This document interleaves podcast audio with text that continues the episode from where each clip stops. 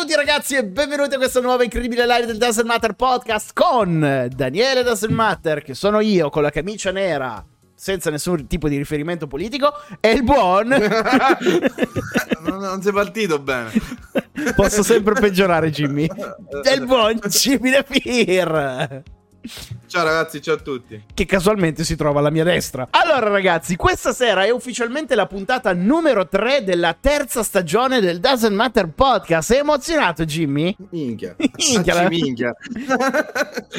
cioè, non, non, è, è, pazzesco perché la puntata numero 3, del, la puntata numero 3 del, della terza stagione cade proprio il 3 marzo del 2023, cioè oggi. Quindi è incredibile questa coincidenza di numeri. pazzesco. Incredibile. E tra l'altro fa un caldo bestiale per essere il 3 marzo. Eh, lo so, ma sai, marzo pazzarello, apri l'uccello e chiudi l'ombrello, lo sai come si dice, no?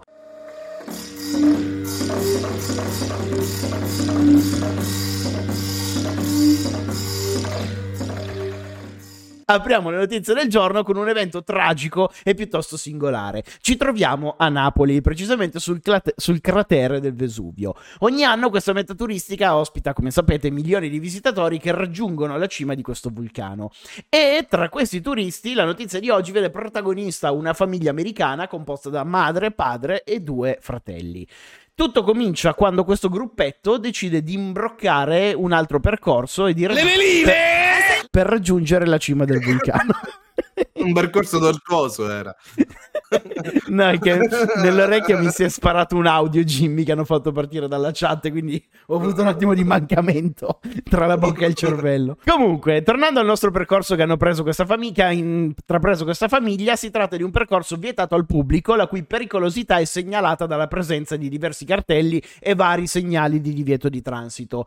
Ma la famiglia se ne frega altamente e decide comunque di intraprendere quella strada. Morale della storia, come starete immaginando, il figlio di 23 anni perde l'equilibrio e precipita nel cratere del Vesuvio. Fortunatamente si è trattata di una caduta di pochi metri che gli ha causato solo qualche contusione e delle scoriazioni multiple su, multiple su braccia e schiena. Eh, quindi il tizio sta bene. I carabinieri della forestale hanno soccorso il ragazzo. È arrivata l'ambulanza. L'americano è stato medicato sul posto. E la cosa divertente è che tutta la famiglia si è beccata una denuncia per invasione di terreni pubblici e diverse multe per non aver rispettato la segnaletica. Questo è quanto, Jimmy. Sì, però pensa alla storia figa. Cioè, questo qua, se si gioca bene le sue carte, scopa un sacco. Cioè, sono caduto dici... in un vulcano e ne sono uscito vivo senza farmi un cazzo, qualche scorrezione. Uh, niente di che. Beh, polvere poi... della mia spalla che cade giù. Sì, esatto, non è che devi stare a specificare sono inciampato come un coglione per tre metri. Cioè, sono proprio caduto nella, nella magma, nel magma vivo. Andiamo avanti. E dopo la lava del vulcano di Napoli passiamo al fuoco e alle fiamme divampate nel comune di Palma, Campania, sempre in provincia di Napoli, chiaramente. I protagonisti di questa notizia flash sono marito e moglie. L'uomo è ossessionato... questa è una cosa incredibile, Jimmy. L'uomo è ossessionato dal gioco d'azzardo, al punto punto che ha cominciato a raschiare il fondo del conto in banca. La moglie allora cosa ha fatto? Preoccupata da questa situazione, si è recata allo sportello Bancomat, utilizzato da solito, di, da, di solito dal marito, e ha prelevato gli ultimi fondi rimasti sul conto per pagare le bollette e le spese primarie. Quindi ha svuotato il conto e ha messo da parte i soldi per pagare eh, le cose di prima necessità. Quando il marito a sua volta è andato allo sportello del Bancomat per prelevare, per prelevare i soldi da giocare alle slot, ha scoperto che non c'era c'erano più eh, fondi disponibili perché li ha ritirati tutti alla moglie. Lui però non lo sapeva, quindi si è incazzato e ha preso il portafoglio, ha tirato fuori gli ultimi 20 euro che aveva in tasca e si è diretto verso una pompa di benzina. A quel punto ha comprato una tanica, l'ha riempita con i 20 euro di benzina, è tornato allo sportello del bancomat e gli ha dato fuoco in segno di ripicca contro la moglie, senza pensare alle telecamere di sicurezza ovviamente, che hanno registrato il tutto, l'hanno riconosciuto ed è stato arrestato e denunciato per danneggiamento di proprietà privata. Dicevo, le notizie di cui parliamo ora rientrano in quel tipo di notizie, che, di, di notizie che personalmente adoro perché nascondono dei drammi familiari. La protagonista di questa storia è Joele, una ragazza di 24 anni che durante la pandemia è tornata a vivere con i genitori per risparmiare i soldi dell'affitto. Tutto procede per il meglio fino a quando il PC del padre della ragazza si rompe. A quel punto la figlia, per venire incontro alle esigenze del padre, gli presta il suo portatile per qualche giorno. Lavorando in smart working, la ragazza ha di nuovo bisogno del suo computer, così chiede al padre di ridarglielo e quando apre la casella email fa una scoperta incredibile. Siccome... Ancora si guarda porno. No, quella non sarebbe una scoperta incredibile. No. È ancora peggio, Jimmy. Siccome il padre non aveva effettuato il logout dal suo account email, la figlia si ritrova davanti alla corrispondenza elettronica dell'uomo e con grande delusione e sconforto scopre che il padre ha una relazione con una donna diversa da sua madre. Scopre centinaia di mail che vanno avanti da più di dieci anni e oltre ai messaggi pieni di amore, tesoro, mi manchi, ti amo, la, ragaz- la ragazza scopre che suo padre ha un'altra figlia con la sua amante. Sul forum Mamsnet la ragazza ha raccontato questa storia chiedendo aiuto agli utenti con una domanda molto particolare, ovvero devo far finta di niente o andare a raccontare a mia madre quello che ho scoperto? Tenete presente che i miei sono sposati da quando avevano 22 anni e ora ne hanno 61. Voi cosa fareste? Tu, Jimmy, cosa fareste? Che cos'è Masnet? Mumsnet è un forum per eh, famiglie, diciamola così, alla Carlona, dove se hai un problema in famiglia puoi parlarne con gli utenti e ti danno i loro suggerimenti. Per la prossima notizia uniamo un altro evento di quelli che mi fanno molto ridere con uno dei posti preferiti da Jimmy sulla Terra. Jimmy, questo è uno dei tuoi posti preferiti di sempre. E se tutti voi state pensando alla Sicilia, vi sbagliate di grosso, perché il posto preferito in assoluto di Jimmy sulla Terra è la Brianza. e precisamente ci troviamo alla Zate. Ho provato un sacco di volte a prendere la cittadinanza, è difficile. In Brianza sì, è peggio della Svizzera. non mi fanno entrare. C'è la mia foto, vietata ai Jimmy. Ma c'è quello si chiama Jimmy, un Jimmy solo. esatto, al plurale che non fa male.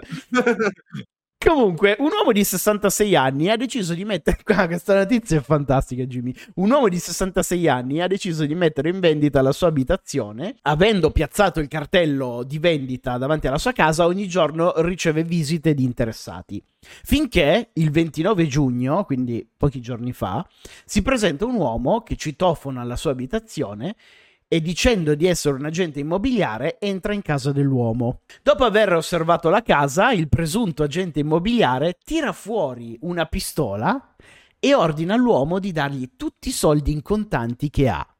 Il proprietario, spaventato perché c'ha una pistola puntata addosso, consegna 500 euro che aveva nel portafoglio e il finto agente immobiliare si dà alla fuga. Che cosa succede?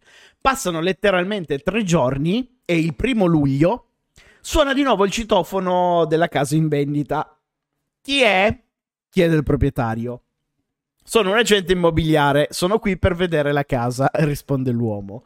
Ma certo, entri pure. Il proprietario fa entrare l'agente immobiliare e, indivo- e indovina un po' Jimmy. È di ladro. È lo stesso uomo dell'altro giorno che estrae la pistola e obbliga l'uomo a dargli tutti i soldi. Il proprietario dice di non avere più contanti perché gli ha già consegnato tutto l'altro ieri. Allora il ladro lo costringe a farsi firmare un assegno da 200 euro e prima di andarsene gli dice grazie mille, ci vediamo all'inizio della prossima settimana. Morale della storia, il ladro si è veramente ripresentato la settimana successiva, ma ad attenderlo ha trovato i carabinieri che lo hanno arrestato immediatamente e il 51enne ora si trova in carcere. Come quello ha detto, trovato il coglione delle uova d'oro. Però ci sono tante storie da analizzare in questa grande storia. Sentiamo. Uno, si, si, vede che era in Brianza, che chi cazzo ha 500 euro in contanti nel portafoglio? Cioè, partiamo da esatto. questo. Rovavano a Barcellona Pozzo di Gotto, quello aveva 5 euro a monete. Quattro noccioline e due pistacchi. Aprire il portafoglio c'era Padre Pio, eh, la Madonna, la foto, la foto dei figli, de, la foto dei figli, eh, la tessera dell'hard della raccolta punti e, e 4 euro spicci per il giornale. 4, 4 euro del Monopoli. Esattamente. 500 euro. E poi, seconda cosa. Ma, ma fatti firmare un assegno buono, 200 euro. Cioè, che cazzo? Eh, ma capisci che se gli chiedi troppo poi si sospettiscono in banca? Invece 200 euro e poi intenzione di tornare la settimana dopo, cioè... mi sembra un po' compromesso. esatto, doveva fare il Gli ha circuito fatto- internazionale se voleva prelevare di più di 200 euro. Gli ho fatto lo sfondo, guarda. Ecco, ti ho rubato la settimana scorsa. Mi fai simpatia. Eh, da 500 facciamo 200. Andiamo avanti e per la prossima notizia torniamo a Bangkok in Thailandia. La vicenda si svolge tra le acque sporche e piene di merda di un canale cittadino. Tra queste acque sporche la gente del posto comincia a notare il cadavere galleggiante di un vecchio. In men che non si dica, una folla di persone si raduna intorno alla riva e cominciano ad urlare eh, a questo cadavere. Vecchio e mare.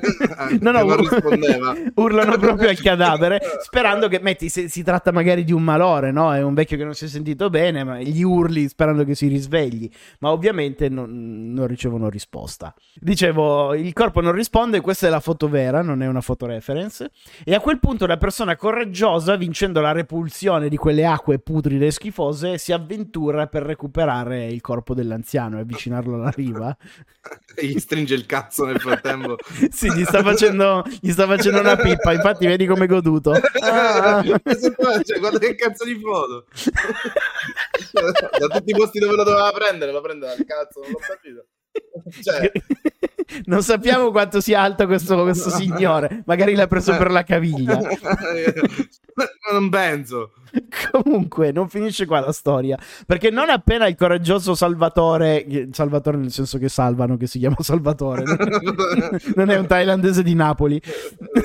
Non appena il coraggioso Salvatore tocca il cadavere del vecchio, quest'ultimo torna immediatamente in vita e tutto incazzato dice: Oh, oh, che cazzo fai? Non mi toccare.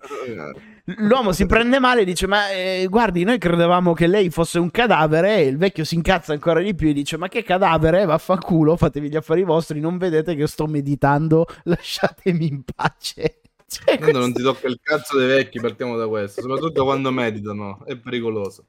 Tu credi nei miracoli, Jimmy? Voi credete nei miracoli? Che qualcuno mi Significa- risponda, però. È una domanda. credi nei miracoli? No, che... Cioè... No. Il no meno convinto di questo mondo. non lo so. Cioè, ci sono delle cose che mi lasciano dei dubbi. L'accezione miracolo, cioè, secondo me è esagerato. Vabbè, io ho fatto una domanda semplice a cui bisogna rispondere sì o no. Tu... eh, No, t'ho detto. no, ma anche Lady Feli che scrive credo nella legge dell'attrazione. sì o no? non che cosa credete.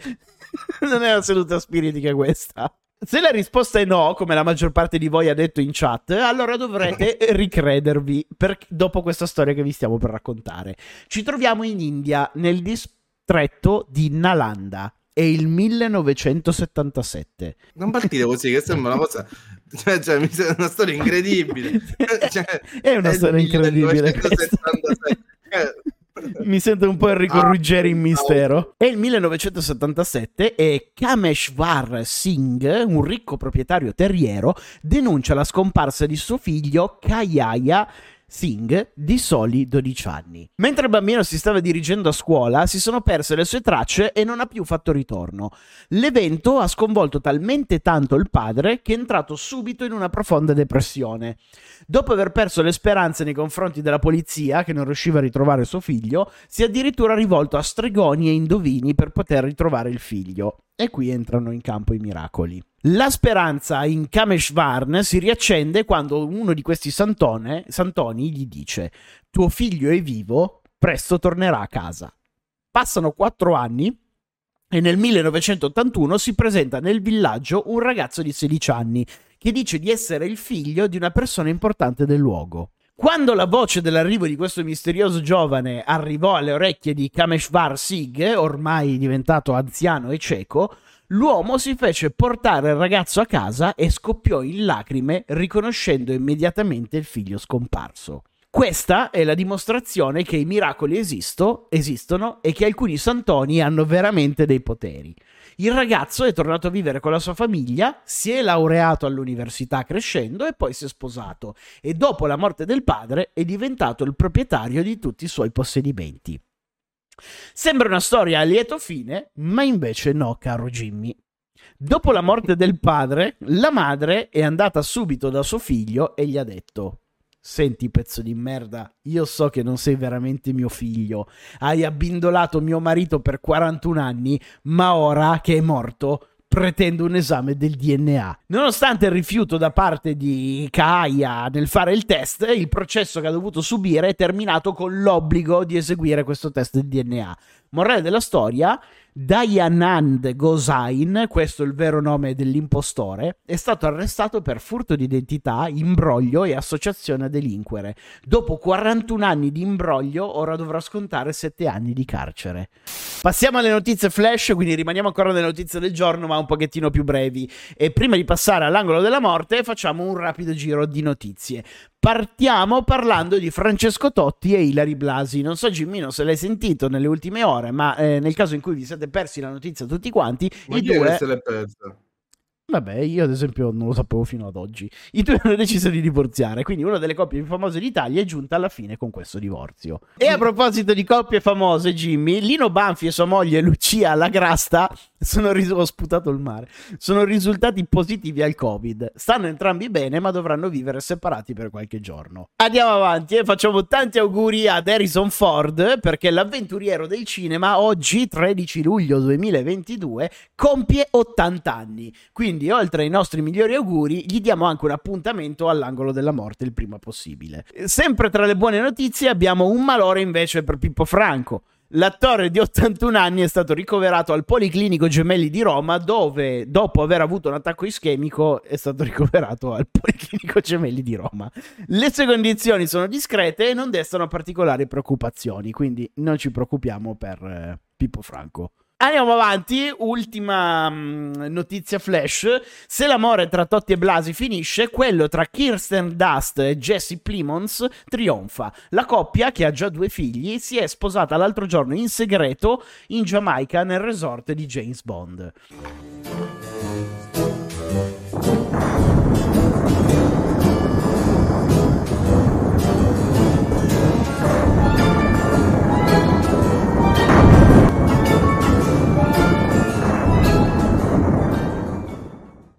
E ad aprire l'angolo più triste del web ci pensa Tony Binarelli. All'età di 81 anni muore un grande prestigiatore della TV italiana. Oltre ad essere un grande amico del mago Silvan, eh, sicuramente l'hai visto, però meglio hai visto le sue mani, perché ha prestato le mani a Brigitte Bardot e a Terence Hill in alcune scene dei loro film. A salutarci ci pensa anche Kazuki Takahashi, il sessantenne autore di Yu-Gi-Oh! è morto in mare il 6 luglio. La morte è avvenuta per annegamento in seguito ad una ferita che si è procurato sbattendo contro ad uno scoglio. In questo angolo della morte pieno di ospiti troviamo anche Amedeo Ricucci. Muore a 63 anni uno degli storici inviati della RAI. Malato da tempo è stato uno degli inviati storici della RAI per i più importanti conflitti degli ultimi vent'anni. Quindi era un inviato in Afghanistan eh, e gli altri Perché del conflitti. molto?